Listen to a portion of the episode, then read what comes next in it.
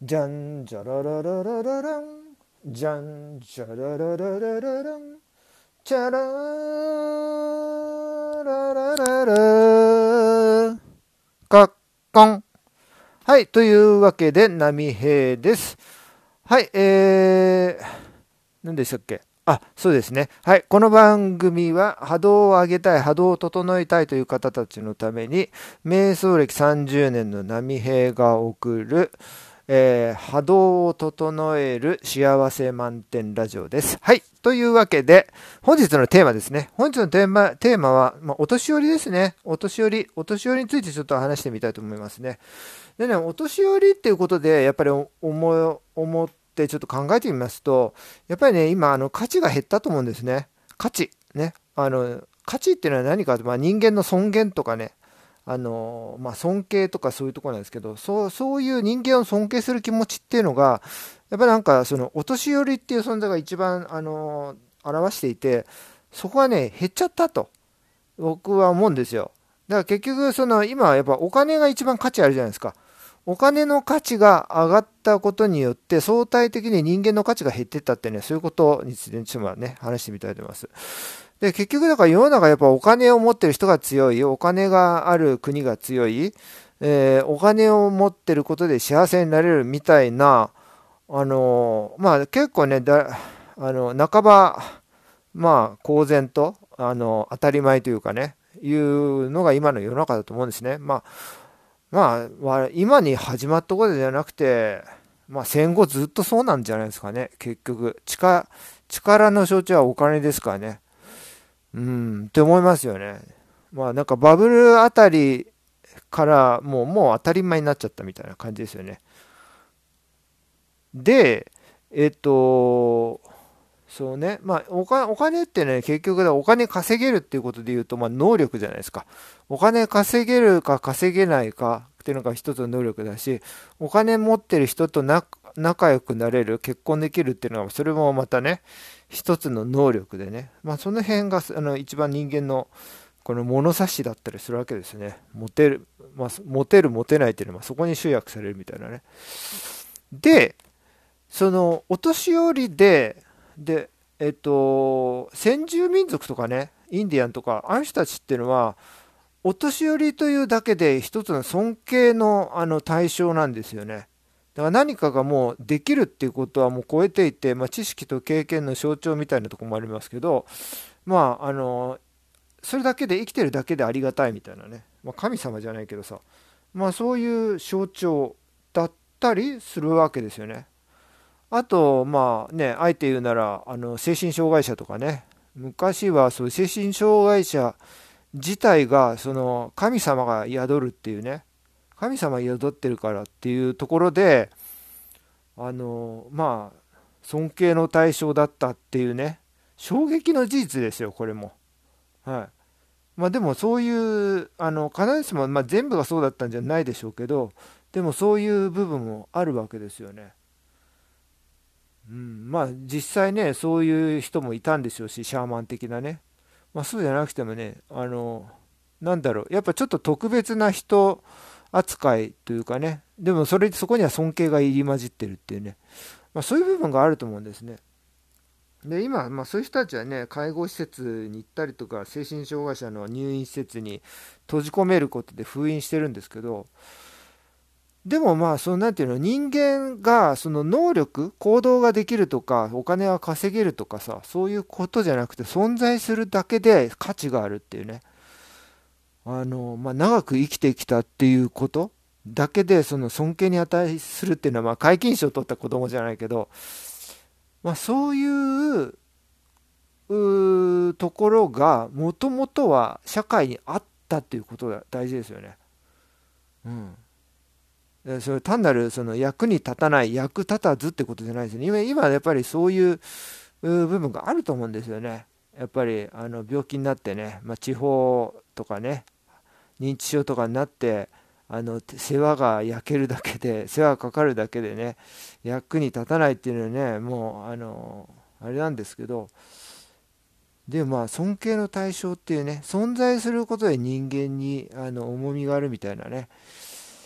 まあ必ずしもそれだけで生きていけるわけじゃないんですけど、でもまあそういうところにこうスポットを当てるっていうのもね、結構、忘れてる、今の社会忘れてることだとは思いますよね。何ですかね。だからお年寄りっていうのは、まあ、日常じゃなくてもね、そもそも知識と経験が凝縮してるんで、まあ百科事典でもあるわけですよね。いろんなそのね、苦難の歴史っていうかさ、道のりを越えてきてるんで、そこに聞くことでなんかこう、解決策、現在自分たちが抱えてる問題の解決策をお年寄りから得られるかもしれないみたいなヒントをね。だからあれですよね、歴史に学ぶっていうのはそうですよね。歴史を大体学ぶと答えは結構見えてくるみたいなところっていうのはあると思うんですけど、まあね、社会に余裕がないとそういう考えも思い浮かばないみたいなところあるんで、やっぱりだからこうね、あれですよね。だから例えばその、まあ、今のコロナで、まあなんか結構世の中あれれってなってますけど、でも過去ね、歴史を見ると何回もあるわけですよね。まあ、第一次大戦の時のね、インフルエンザの時も、あの時もそうですし、それから何でしたっけ、まあ、中世ヨーロッパの時のウイルスあるじゃないですか。何つったっけ。で、あのウイルスにしても何遍も繰り返してるわけですよね。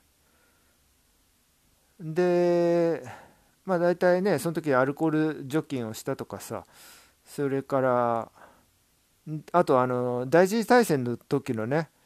インフルエンザっていうのも、まあ、インフルエンザっていうこと自体を隠蔽してるわけですよね。そうそうそう。で、結局ワクチンで、実はね、あの時ウイルスが爆発的に増えたっていうね、事実があって、まあ、そういうね、まあ、今の時代はそうなるかどうか分かんないですよ。まだ現在進行形ですから。だけど、まあそういう事実があるみたいですよ。だからそういうのは歴史を調べると結構真実が見えてくるってことはありますよね。まあ、ちょっと話それそうなんですけど、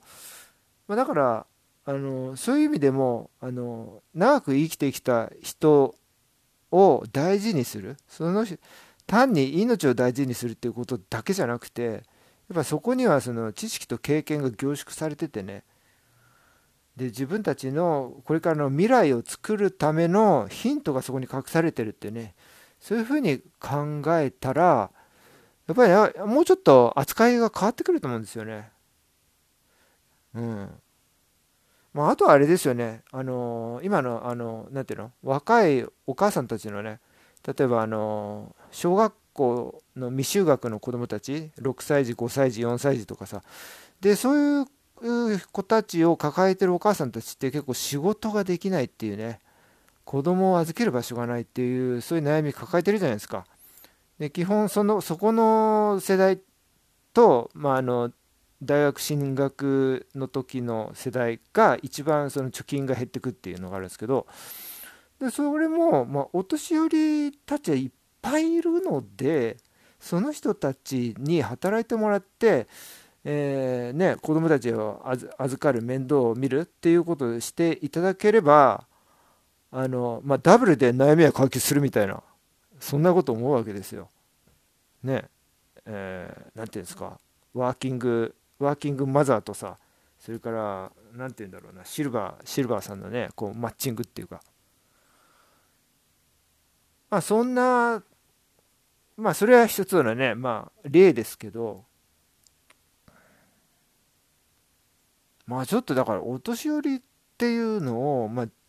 一つのなんか、なんだろう、未来を開く鍵として扱ったらいいんじゃないのかななんて思いました。はい、以上です。波平でした。本日のね、番組役に立った部分とか面白かった部分とかございましたでしょうか。ありがとうございます。本日もご視聴いただきましてありがとうございました。はい、それでは、本日はこれまでとさせていただきます。See you next time! See you next podcast. Thank you. Bye bye.